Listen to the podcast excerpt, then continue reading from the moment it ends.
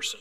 I mean, do you keep up with the weather, you know? Like you got a little alarm on your phone for the local on the eights, you know, it's it's constantly telling you what the temperature is. You got Jim Cantore as your screensaver on your phone, you know, picture of him out there. I mean, you're you're really into the weather.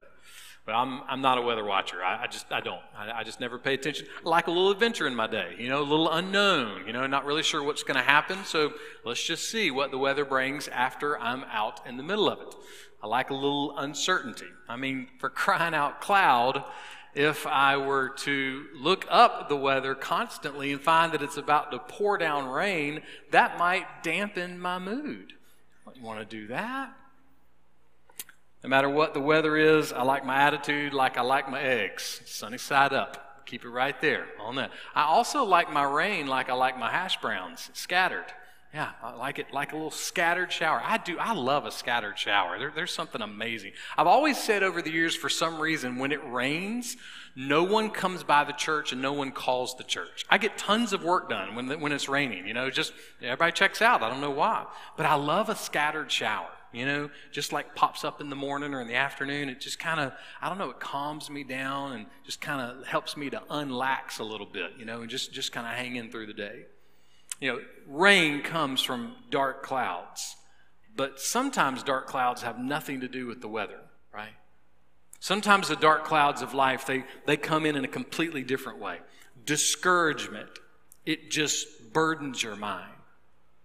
Depression, it, it crushes your spirit.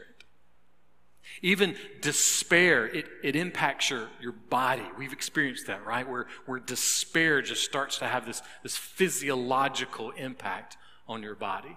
And, and death, death is this constant message across the airwaves now, right? This constant message through our social media feed. Yeah, all of us experience dark clouds, maybe for a few minutes or a few hours or a few weeks, maybe a few years, maybe even a lifetime. The dark clouds come. We, we all know them. And, and what do we do? How do we, how do we deal with the dark clouds in life? Maybe more specifically, is there any hope for the dark clouds of life? Well, there is. But, but here's the challenge. Sometimes in order for us to find the hope, to find the light, the only way to find that light is in the darkness. What does that mean? Well, let's see if we can find out. Lamentations chapter two, beginning with verse one. How the Lord has covered the daughter of Zion with a cloud in his anger. You know what the average rainfall is here in the great state of South Carolina? Average rainfall. Now, I'm, I'm no Jim Cantore, but I, I got this, some, some, st- some statistics that I found. Here in the Midlands, average rainfall is about forty inches. Upstate, about eighty inches. Now, what's the average rainfall in Jerusalem? Well, in Jerusalem, it's about twenty inches. And it hardly ever rains between May and October. So most of the precipitation, that rainfall, so to speak, is coming during the winter months. So when you compare and contrast here, that means that our state compared to Jerusalem, at least in our area, twice as much rainfall, and in some areas, four times as much rainfall. In other words, the folks in Jerusalem don't see a lot of dark clouds. Dark clouds are a rarity in their part of the world. They don't see the kind of rainstorms that we see. Around five eighty-six B C, the people had some dark storms come their way that they were not prepared for. Lamentations is a, a book of poems written reflecting on the conquering of Jerusalem by the Babylonians. A, a conquering where they lost everything. And many, if not most, of the people had to flee to other countries as refugees. They, they had nothing. It was complete devastation. But this wasn't just any old invasion by a foreign army. This conquering was the judgment of God. The judgment of God, the dark clouds, the devastation were from God. Now, speaking of judgment, here's a question that maybe you've heard and recent months over the last year. Is COVID nineteen the judgment of God? Well, the best answer is we don't know because we're not God.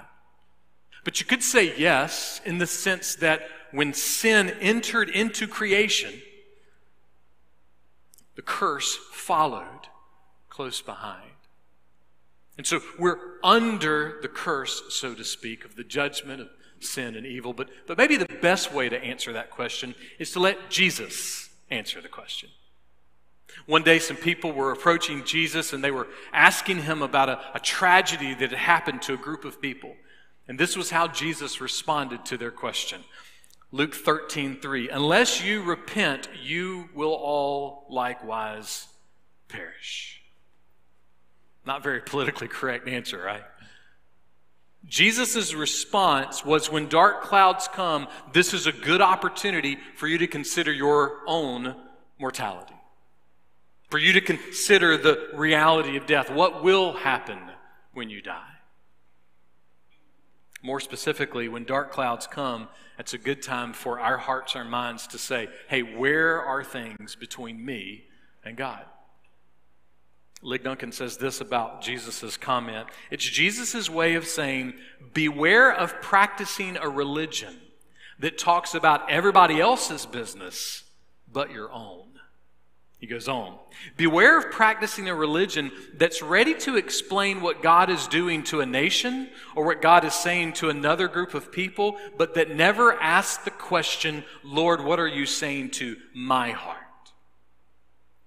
When you see that headline in the news about the president or about Afghanistan or about COVID or about a hurricane or anything else, when you see that headline, do you rush to your heart?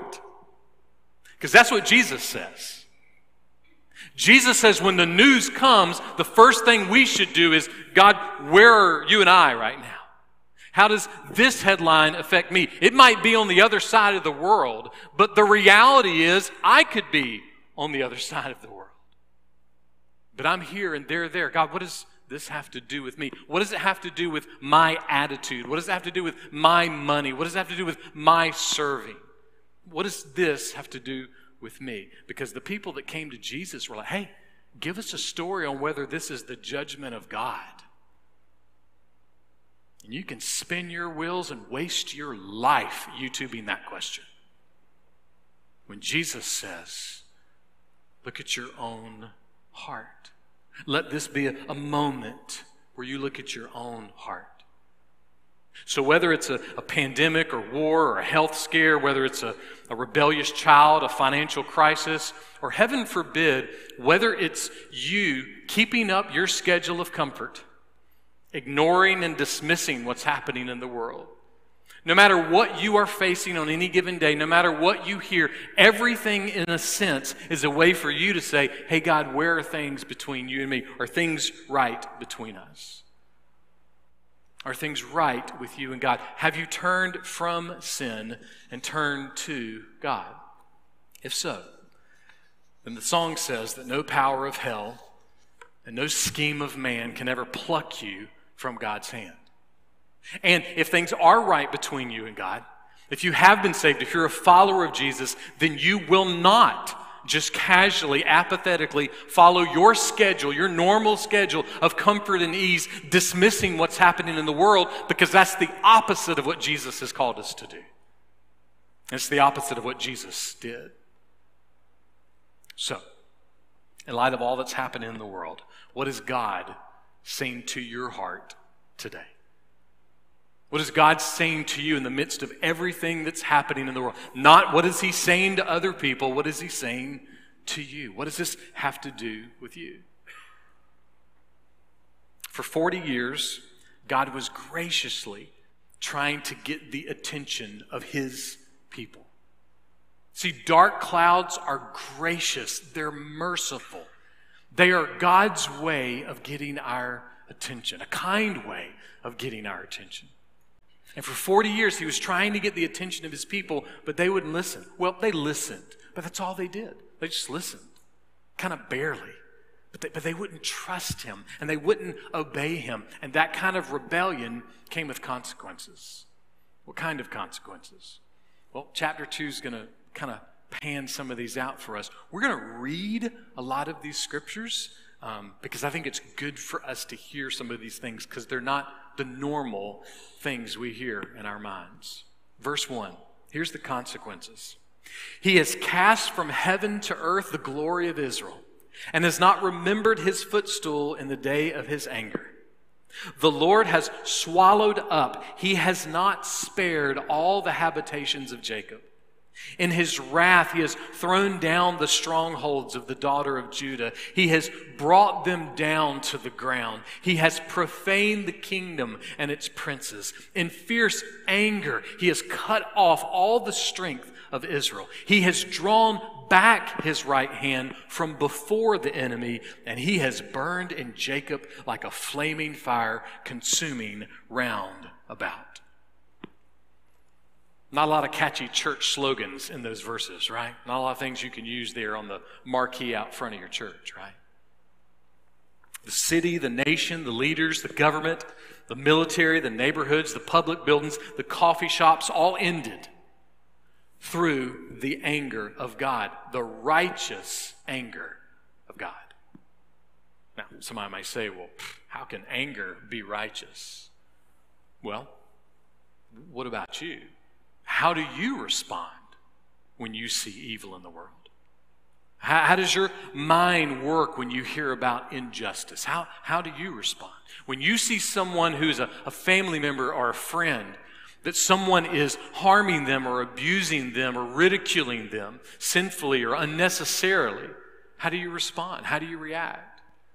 See, we all understand the concept of, of righteous anger. But did you know that when we use the word righteous, we're actually using a word that is best described as right with God? That, that's what righteous means. So see, we can make a pretty good shot at trying to have some righteous anger, right? I mean, we can make a, a pretty good shot at being upset about certain things that we should be upset about. But God is perfectly righteous. See, we might take a pretty righteous approach toward sin or evil that happens to, to our family or to some friends, or, or sin or evil that might be affecting our health or our finances or our, our voting rights. But we might take a different tone when it has to do with someone else's family, someone else's friends, someone else's health or finances or their voting rights. See, we might have a really good sense of right or wrong when it comes to our fishing buddy or our hunting buddy or our shopping buddy or our college football buddy or our coffee buddy, but we might have a different sense of right and wrong when it comes to that homeless guy out on the corner with a sign, or when it comes to some person who lives in a country on the other side of the world that we don't know. And because that's our approach, that's why I'm so glad that you are not in charge of the world. And it's why I'm so glad that I am not in charge of the world. Because we are not perfect in justice. We are not perfect in righteousness. We are not perfect in kindness or mercy or love or grace or, or forgiveness or discernment or anything else, but God is. He's perfect. In every single one of those categories, we all fall short. The greatest of men, the greatest of women throughout history all fall short, and they will fall short for the remainder of history, but not God. God does not fall short. So if God, who is perfect in all things, if he's displaying his righteous anger, it is good and right, even if we don't understand it, because it's based on his character. And deep down, we want that to be true. We do. We want that to be true. Christian and non-Christian alike, we want to know that somebody, something is going to make things right. That somebody, someone is going to bring justice when justice is needed. And here's the deal. It won't be you, and it won't be me, and it won't be the current president, and it won't be the past president, it won't be the future president, because none of us have that ability. Perfect righteousness, perfect justice only comes through God, and that is good. We want it because we want someone to deal with evil. We want someone to deal with sin, full and finally. And God does. Jesus Christ was crucified for the penalty of my sin and your sin. And he was buried. And on the third day, he was raised from the dead. And his resurrection, his crucifixion, his life, everything about Jesus has made the way for you to be able to be rescued from sin and for you to be satisfied today and forever. That is the gracious, merciful sermon from God today for the salvation of the world. So, what is God saying to your heart today? Where are things between you and God? Have you turned from sin and turned to God? Because here's the deal. The people of Jerusalem didn't. The church-going Baptist in Jerusalem didn't. They, did, they didn't. God kept trying to get their attention. They listened, but they ignored him. They wouldn't honor him. They wouldn't trust him. They wouldn't obey him. And the consequences of that rebellion were not some kind of bedtime story. They were real. Listen as the poem continues to unfold them, continuing in verse four. He has bent his bow like an enemy. He has set his right hand like an adversary and slain all that were pleasant to the eye. In the tent of the daughter of Zion, he has poured out his wrath like fire. The Lord has become like an enemy. He has swallowed up Israel. He has swallowed up all its palaces. He has destroyed its strongholds and multiplied in the daughter of Judah mourning and moaning. And he has violently treated his tabernacle like a garden booth. He has destroyed his appointed meeting place. Don't get lost in the Old Testament language there. God destroyed the sanctuary. He destroyed the pews and the stained glass and the piano and the organ and the youth areas and the children's areas and the senior adult Sunday classrooms. He destroyed it. God did that. Why? Because his people refused to listen. They listened a little bit, but they wouldn't listen and obey. They wouldn't listen and trust him. They turned to him barely, but they wouldn't really turn to him. They wouldn't really ask him. They wouldn't really hang on to him. Someone might say, that's, that's a little harsh, don't you think? Let me ask you a question. If you get in an argument with your teenager, and that teenager runs out the front door, takes their phone, and hurls it into your brand new Shelby G T five hundred Mustang, and, and that phone that you're still paying for busts all over the hood of the car, and then that car that you'll be paying for when you retire still is, is, is scratched and dented. It's all messed up. Do you think your response is going to be, hey, kids are going to be kids? Probably not. So, so why is it that there's this thing in us, Christian and non-Christian alike, we seem to demand that God always be loving? And that he would never really be angry about sin and evil and rebellion in the church and in the world. Or maybe put another way, why is it that we assume that God's anger couldn't be loving? Why do we think that the, the two have to be separated? See, we judge based on outward things, right? Looks, cars, houses, education, white collar, blue collar, the ability to run a company, the ability to, to, to fix something or create something or make something or, or do a hard day's work. See, we look on the outside. We, we judge things by the outside. But God always judges things by the inside, always. He can't help to. He's always looking at the heart. See, my judgment and your judgment can be wrong. In case you didn't know that, you can be wrong, and so can I. Because see, our judgments can be self-centered. If you're married, you know this full well, right? If you have kids, you know this full well. If you know another human being, you know this full well. Our judgments can be wrong because we can make judgments on self-centeredness, self-seeking, but not God. God's judgments are never wrong. Because he makes it based on his perfect, holy character, and he makes those judgments based on what's actually happening in our hearts. He can see it, we can't. C S. Lewis said that in ancient times, people approached the one true living God, or even the Greek gods or the Roman gods or whatever gods that they followed. They would approach those gods or the God with this idea that the God was on the judgment seat. They, they were the judge on the bench, and they were in the dock. They were the one on the stand. But Lewis says in modern times, we flip that around. We are now the judges sitting at the judge's bench, and God's in the dock, God's on the stand, and we will decide based on our opinions and our personal preferences and our thoughts whether we will acquit God of certain things or not. That may be a modern philosophical theory, but the greatest terror, the greatest horror in the universe is to wake up on the other side of death and discover that God is not a nice old man sitting in a rocking chair handing out candy, but he is perfectly holy and he is unswervingly just. So, where are things with you and God today? What's God saying to your heart today? Have you turned from sin and turned to God? It's always the question. Whether you're a Christian or not a Christian, it's always the question. Am I turning to God now? Am I a believer not turning to God? Or am I an unbeliever that needs to turn to God?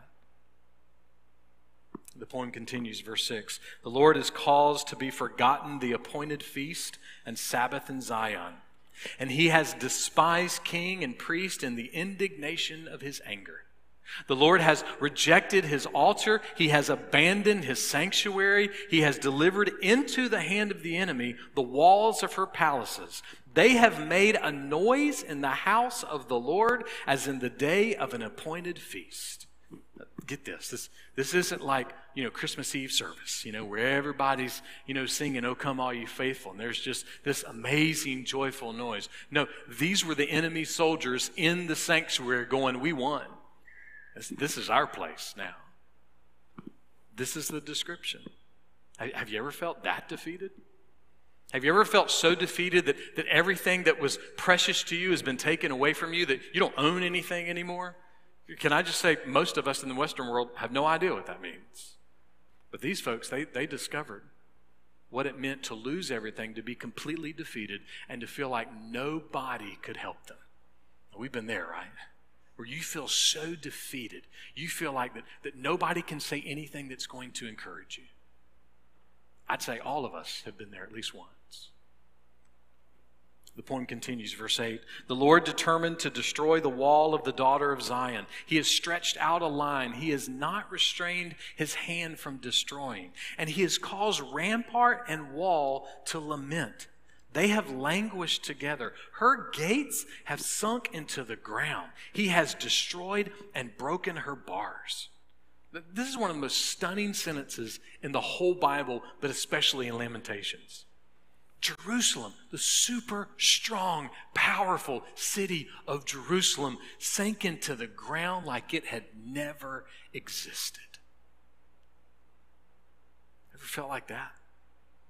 Ever felt like everything has, has just completely fallen apart? And, and why? Why did all this happen? Because they refused to listen to God. Not, not for a couple of hours or a couple of weeks or for nineteen months. For forty years, they just said, "Ah, forget it, God. We're not going to do what you're calling us to do." Verse nine, her king and her princes are among the nations. The law is no more. Also, her prophets find no vision from the Lord. Ever been there? Ever felt like you're in a moment, in a situation where you, you just can't see your way out of it? You just can't figure out exactly what's going to happen and, and how you're going to feel? I got to tell you, every time I get sick, I'd really try to use it as an opportunity to say, "Okay, God, where's, you know, where's the sin in my life? What do I need to change? What do I need to do?" But I'm telling you what, with COVID, there were a couple of days where I was like, you know, I, I just, I didn't want to exist. You know, I mean, it was just this, this miserable, awful feeling. And I was thinking, I can't see on the other side of this. You know, I just can't see. What, gosh, what's the next two hours are going to be? You know, I'm sitting there with my ox meter thing on my thing going, all right, am I losing oxygen and my heart rate? I mean, you know, we have those moments in life where we can't see, right? There's, there's just things happening. We can't see a vision of, of how things can work out, how things can be better, and because usually we're so wrapped up into what's happening to us, or we are so obsessed with what we want that we just can't see. The people couldn't see. Their prophets didn't have any visions. They're like, we, we can't even see what God wants us to do. I'd say most of us have felt that way. Some of us feel that way about things in our country and things in our world. You know, we, we just feel like, man, we just can't see a way for any of this to work out. If, if that's where your heart and mind is today, hang with me for about thirty more seconds, okay? And, and we're going to get there. Let me pick up again in verse ten. The elders of the daughter of Zion sit on the ground. They're silent. They have thrown dust on their heads. They have girded themselves with sackcloth. The virgins of Jerusalem have bowed their heads to the ground. And then, then the prophet says this, my eyes fail because of tears. My spirit is greatly troubled. A lot of folks, some that are watching, some even that are here with us, have spirits that are greatly troubled. This afternoon, I'll drive an hour or so uh, out toward the country for a funeral in our family. Uh, one of our extended family members died this week from COVID, and I'll be going to the funeral this afternoon. I'll be going to a place where there's a lot of troubled spirits. But you know, right now at, at our hospitals here in the community, there's troubled spirits. Some of our families that, that have uh, loved ones deployed, they, they have troubled spirits. There's folks with nothing to do with COVID fighting cancer that have troubled spirits. There's folks that are struggling financially that have troubled spirits. There's a lot of troubled spirits in the world today. The prophet said, man, my spirit's troubled. I don't see any vision. I don't have any answers. I don't see any hope. Ever been there? This isn't just some sentimental Bible story. This is real history. Dark clouds came, and their feeling was the dark clouds were never going away. And remember this scene. This is a place that was not accustomed to dark clouds. I mean, goodness, the last two or three weeks around here, you can count on a storm every afternoon, right? So we, we understand dark clouds. We see dark clouds. But dark clouds were, were new to them. See, most days, it was sunny.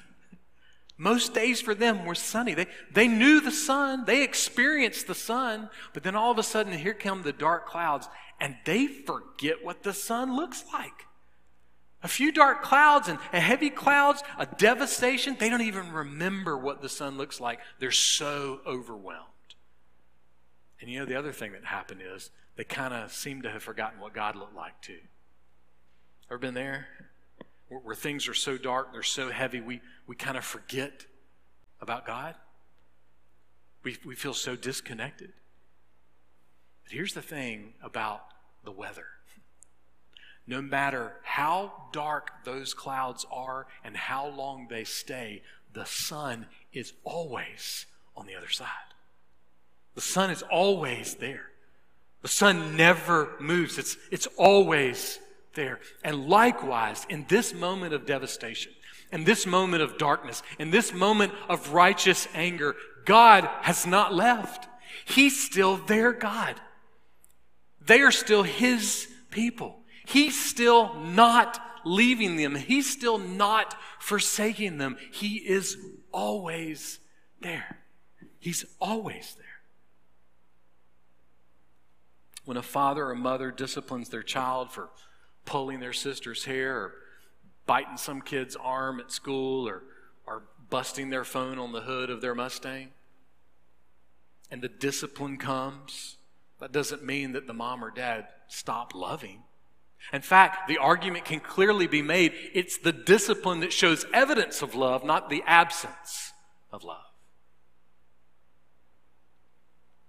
Discipline and judgment remind us that often the only way we're going to see the light, the only way we're going to have the hope is in and through the darkness. The darkness actually helps us see the hope that we have, the light that is there. Now, not only was Jerusalem devastated, about a, a century later, God went dark. God was silent, so to speak, for four hundred years. But then something happened. Christmas. Yeah, here's a little Christmas in July for you, okay? Christmas happened. Courtney Reisig had been married for a little over a year. It was Christmas time. The baby that had been growing inside of her stopped growing. And at Christmas time, she suddenly was overwhelmed with pain and despair. This is what she writes. Christmas can carry a cloud of sadness. Maybe you're facing your first Christmas without your spouse or your parents. Maybe you're reminded every Christmas season of your longings for a spouse. Maybe your table is missing a beloved child who is wayward, and things never seem the same without them. Maybe your parents are divorced and you shuffle between two houses on Christmas Day. Whatever darkness you are facing at Christmas, know this. With all of the songs and festivities that point to good cheer and great joy, Christmas recalls darkness unlike any we will ever experience. But, she writes, a darkness that brought light into a fallen world. In the darkest moments of history, God in His kindness and His grace always brings light. Always. See, the promise of the gospel of Jesus Christ is this: no matter how dark the clouds get, the light of Jesus is always there. It's always there. It, it can't not be removed. No matter how bad the clouds are, nothing will ever change the fact that the light of Jesus is there. It's real. It can't be removed. Nothing can change that.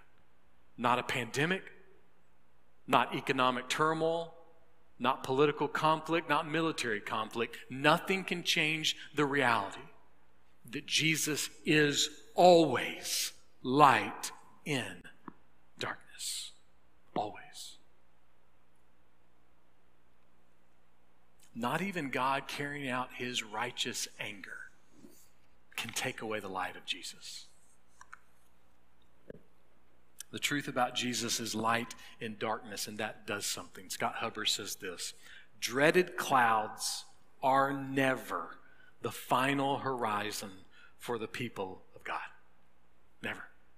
So no matter what the weather report says, if the skies are dark, if the tornado is coming, if the hurricane's coming, if the skies are dark and they're going to stay dark for a while, there is one thing that will never change, and that's this.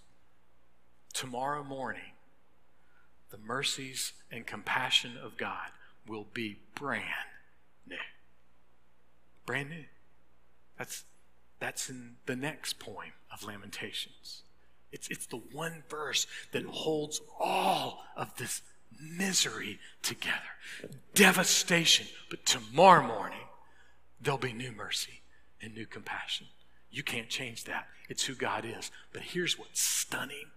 Here's what's astounding. Five seconds from right now, the mercies and compassions of God will be brand new. It's who He is. It's how He works. It's what He delights to do for you. So, is there any hope for the dark clouds of life? Yes. And here it is. Dark clouds are never the final horizon for the people of God. Dark clouds are never the final horizon for the people of God. Because no matter how bad the darkness is, the light of Jesus is always there.